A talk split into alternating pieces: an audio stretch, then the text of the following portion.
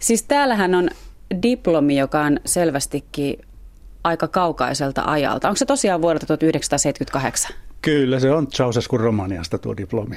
Mä olin äh, koululaisten kansainvälisessä matematiikka-olympialaisissa Suomen joukkueessa ja siitä osanotosta siihen kilpailuun saatiin sitten kaikki tämmöiset diplomit. Eli siinä on äh, Romanian opetusministeri allekirjoittanut tämän diplomin. Eli sä oot ollut Suomen olympiaedustaja. Joo, kyllä, matematiikan puolella kyllä. Ja täytyy mainita, että sinä vuonna ensimmäisen kerran voitettiin Ruotsi. Mikä oli muuten sijoitus? 13. Ruotsi oli 14. Sehän se on se tärkeä tietysti. Kyllä. Minkä ikäinen sä olit itse tuolloin?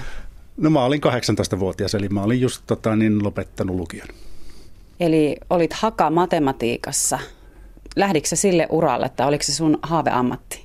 Joo, kyllä mä lähdin sitten lukemaan matematiikkaa ja fysiikkaa siitä, siitä heti. No armeijan kävin koulun jälkeen, mutta sen jälkeen sitten, sitten tosiaan yliopistoon menin. Teoreettinen fysiikka mulla oli pääaineena. Se oli aina kiinnostanut mua. Mikä meni pieleen, kun me tehdään tätä haastattelua nyt kuitenkin musiikinlaitoksella? No ei siinä nyt varsinaisesti mikään mennyt pieleen, että mä oon pianoa soittanut ihan siitä lähtien, kun äiti pakotti mut kuusivuotiaana soittotunnille. Ja tuota, niin, kyllä sitten ihan oikeasti innostuinkin siitä pianosoitosta ja musiikista yleensä, että mä harrastin sitä musiikkia siinä, siinä rinnalla, rinnalla koko ajan ja, ja toimin sitten kyllä myös opettajana ja muusikkona myös opintojen rinnalla, että ne kulki siinä sillä tavalla rinnakkain, että tuota, niin, sitten myöhemmin pystyy sitten yhdistämään, yhdistämään nämä tavallaan kaksi kiinnostuksen kohdetta niin tässä nykyisessä ammatissani. Niin sä olet tämmöisen monitieteisen musiikin huippututkimusyksikön johtaja. Mitä täällä tutkitaan, huippumusiikkia? No täällä tutkitaan lähinnä äh, musiikkia ja ihmistä, eli miten, miten musiikki vaikuttaa ihmiseen eri tavoilla, miten me havaitaan sitä, miten me opitaan sitä, minkälaisia terapeuttisia vaikutuksia sillä on, miten se vaikuttaa meidän mielialaan ja, ja kaikkeen tämmöiset. Se on hyvin, hyvin laaja tämmöinen kirjo tutkimusta, mitä me tehdään, mutta se, se keskeinen ää, tekijä siinä on niin kuin musiikin vaikutus ihmiseen. Onko siitä vielä paljon hyötyä, että sä oot fyysikko? Joo, kyllä siitä on hyvin paljon hyötyä, koska, koska tota, meillä, me käytetään tässä paljon tämmöisiä laskennallisia matemaattisia menetelmiä. Muun muassa mallinnetaan esimerkiksi musiikin havaitsemista, musiikillisia aivoprosesseja ja tämmöisiä. Ja kyllä, kyllä siinä on tästä fysiikon taustasta paljon hyötyä, että, että fysiikkahan on niin kuin kaikkien tieteiden äiti, että jos sulla on fyysikon koulutus, niin periaatteessa voit tehdä sitten ihan mitä vaan. Onko näin? No, kyllä mä ainakin tykkään uskoa näin. Petri Toivianen, pitääkö se sitten paikkaansa, että musiikki on aika pitkälti matematiikkaa? No tietyssä mielessä kyllä siinä on se matemaattinen aspekti tietysti olemassa, että jos lähdetään ihan siitä, että miten musiikilliset asteikot on syntynyt, niin niissähän on, on, on selkeät tämmöiset matemaattiset rakennelmat. Samaten mu- musiikin rytmi, siinä on semmoiset tietynlaiset matemaattiset hierarkiat, mutta, mutta se, mikä siitä musiikista tekee sitten kiinnostavan on, että siinä on sitten niin tämä toinen puoli, mikä on tämmöinen enemmän niin kuin ehkä intuitiivinen ja kaoottinen ja luova ja tämmöinen, mitä on sitten paljon vaikeampi selittää. Ja nämä kaksi asiaa niin kuin yhdistyy siinä musiikissa sillä tavalla kiehtovalla tavalla. No pitääkö se kaoottinen puoli sitten pyrkiä selittämään? Ää, no se on hyvä kysymys. Ehkä sinne hyvä jättää vielä joku tämmöinen selittämätönkin aspekti, että en mä usko, että, siis todellakaan en usko, että kaikkea pystytään tämmöisellä tutkimustiedolla selittämään. Hei, mä huomasin, että sulla on tuolla myöskin tämmöinen pikkunen haitari. Osaatko soittaa sitä? Kyllä mä sitä jonkin verran osaan soittaa, että tällä ei oikein tätä sointia pysty soittamaan, kun tämä on niin, tota, tämmöinen, tämmöinen. Mutta siis täällähän voisi ottaa esimerkiksi vaikka, että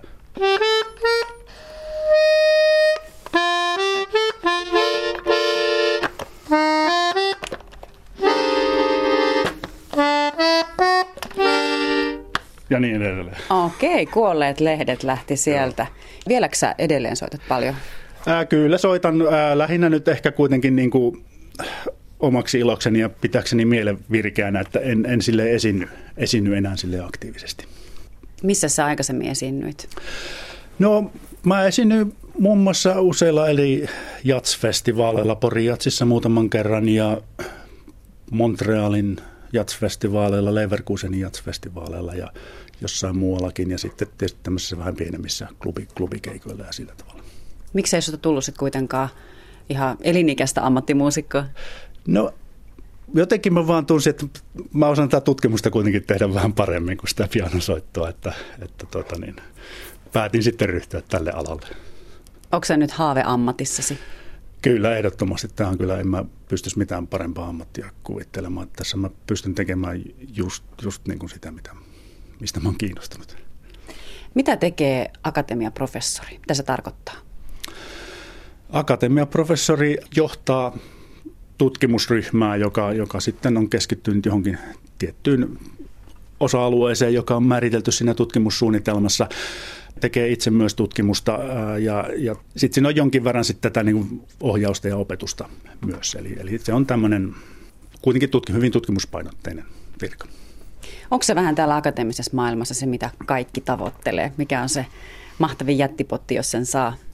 No kyllä mä sanoisin, että kyllä akatemiaprofessuuri on se suomalaista tutkimusrahoituksesta se kaikkein vaikeimmin saatavissa oleva, eli kaikkein kilpailun. Että, että kyllä sitä monet tavoittelee ja siinä mielessä mä oon todella, todella iloinen ja tyytyväinen, että mä nyt sitten satuin sen saamaan. Mutta jos mietitään vielä, kelataan tätä sun uraa vähän taaksepäin, niin osaatko sanoa sieltä jonkun oikein huippuhetken, kohokohdan, joka on jäänyt mieleen? No tota, kyllä mä muistan kerran mä sain semmoisen mahtiajatuksen. Itse mä olin silloin keikalla tuolla Jyväskylän kaupungin teatterissa. Mä olin soittamassa tuossa Laulavat Rappin perhe musikaalissa ää, pianoa. Ja tota, siellähän on aina tota, niin, sitten pitkiä taukoja, kun on niitä vuoropuheluita, eikä tarvitse soittaa, silloin aikaa miettiä, niin siellä mä sain kyllä kerran semmoisen ajatuksen. Ähm, se liittyy tämmöiseen vuorovaikutteisiin soittimiin, jotka, jotka kuuntelee soittajaa ja seuraa perässä ja säästää sitä. Ja siellä sain tämmöisen niin kuin älyväläyksen sitten yhtäkkiä, että miten tämä voi ratkaista. Ja sitten kun mä tulin sieltä keikalta kotiin, niin sitten mä vaan kirjoitin sen niin kuin tietokoneelle tämän jutun ja sehän rupesi toimimaan heti. Että, että tuota, tämmöisiä tulee aina välillä, välillä tämmöisiä pieniä, että ei kyllä mitään semmoista kovin suurta eihän tämä tosiaan niin kuin suurimmaksi osaksi, niin ei tämä mitään sellaista niin kuin hohdokasta ole, että täällä koko ajan niin kuin tehdään uusia löytöjä, vaan että, että tässä on tosi paljon semmoista niin kuin ihan pitkän linjan puurtamista, mitä pitää tehdä. Että kyllä se on verta, hikeä ja kyyneleitä, mitä tässä tarvitaan. Ehtiikö sitä sitten professorina tehdä mitään muuta kuin töitä? Meneekö ne illatkin siinä, että yrittää lukea tutkimuskirjallisuutta? No kyllähän tähän tietysti paljon menee, menee aikaa, että, että jos aikoo jotenkin pysyä tässä niin kuin ajantasalla siitä, että missä mennään, niin, niin kyllä tähän pitää käyttää paljon aikaa. Ja kyllähän tämä on silleen niin kuin kutsumusammatti siinä mielessä, että ei niitä työtunteja tuu sitten laskettua, mutta täytyy sitten todeta, että kyllä, kyllä sitä nyt vapaallekin ehtii sitten, että ei tämä nyt niin kuin ihan sitä pelkkää puurtamista koko ajan. No mitä sä teet silloin, kun sä oot vapaalla? No, mä yleensä vaan otan silleen vähän niin kuin iisisti ja käyn ehkä lenkillä ja keräämässä marjoja kesällä ja syksyllä sieniä ja tietysti mä soittelen sitä pianoa myös, myös aina välillä, mutta sitten ei sen kummempia hienoja harrastuksia mulla ei ole. Tunneeko sä kaikki sienet? En tunne. Mä, mä tunnen vaan ehkä noin niin kuin alle kymmenen sienilajia ja mä keskityn sitten niiden, niiden keräämiseen. Että näitä tämmöisiä hyviä sieniä, herkkutatti, kanttarelli, suppilovahvero, nuo on ehkä ne mun mielisienet. Osaatko tehdäkin niistä jotain?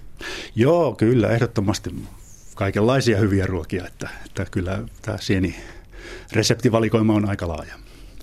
Sanotaan, että ne on kuitenkin suhteellisen yksinkertaisia nämä sieniruot, mitä mä teen, mutta kyllä tämmöinen niin ihan herkkutatti pasta on, on semmoinen, niin kuin mikä kyllä jonkun hyvän Pinot Noir viinin kanssa nautittuna, niin maistuu kyllä todella hyvältä myös muiden kuin minun mielestäni.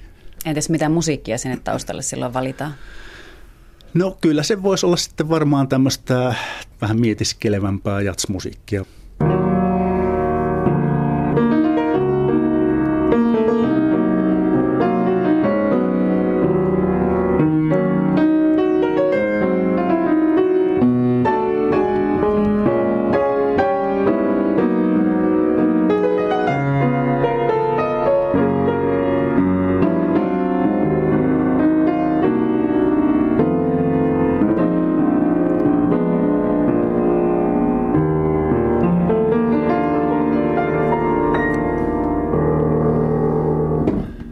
Tuukse tuosta omasta työhuoneesta usein tähän pianoluokkaan soittelee?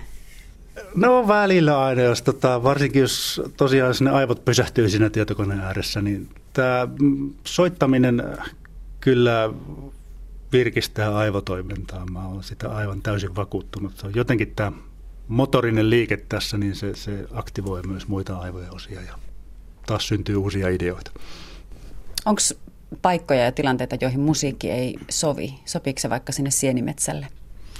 Ei se mun mielestä, kyllä mun mielestä niin kuin sienimetsässä mukavampi kuunnella ihan niitä, niitä luonnonääniä siellä, siellä. Että mun mielestä musiikkia on, on niin kuin yleensäkin liikaa eri paikoissa, että, että se voisi ottaa, ottaa kyllä monista paikoista pois, niin kuin kaupoista ja hisseistä ja muualta. Että se vaan niin kuin menettää mun mielestä merkityksensä sitten, kun siinä ei ole niin kuin kontrastina sitä hiljaisuutta tai jotain muita luonnon, luonnon ääniä. Että jos sitä niin kuin tulee koko ajan joka paikasta, niin se tulee niin kuin tämmöiseksi niin kuin liian arkipäiväiseksi asiaksi. Sitä ei välttämättä osaa arvostaa sitten. Ja se myös ärsyttää hermostoa.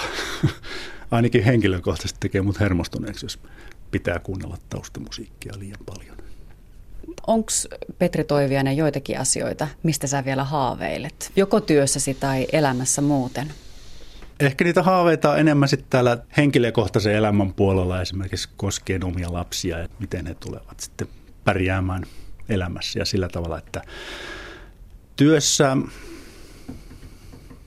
ihan semmoinen yleinen haave, että oppisin ymmärtämään paremmin, miten ihmiset prosessoivat musiikkia ja miten se vaikuttaa heihin. Mutta sä et haaveilista, susta tulisi maailmankuulu jatspianisti. No se taitaa nyt olla pikkusen myöhäistä, että mun olisi pitänyt tässä varmaan treenata vähän enemmän, että näin olisi. Kyllä mä ihan tyydyn vaan siihen, että mä soittelen sitä pianoa ja nautin siitä itse.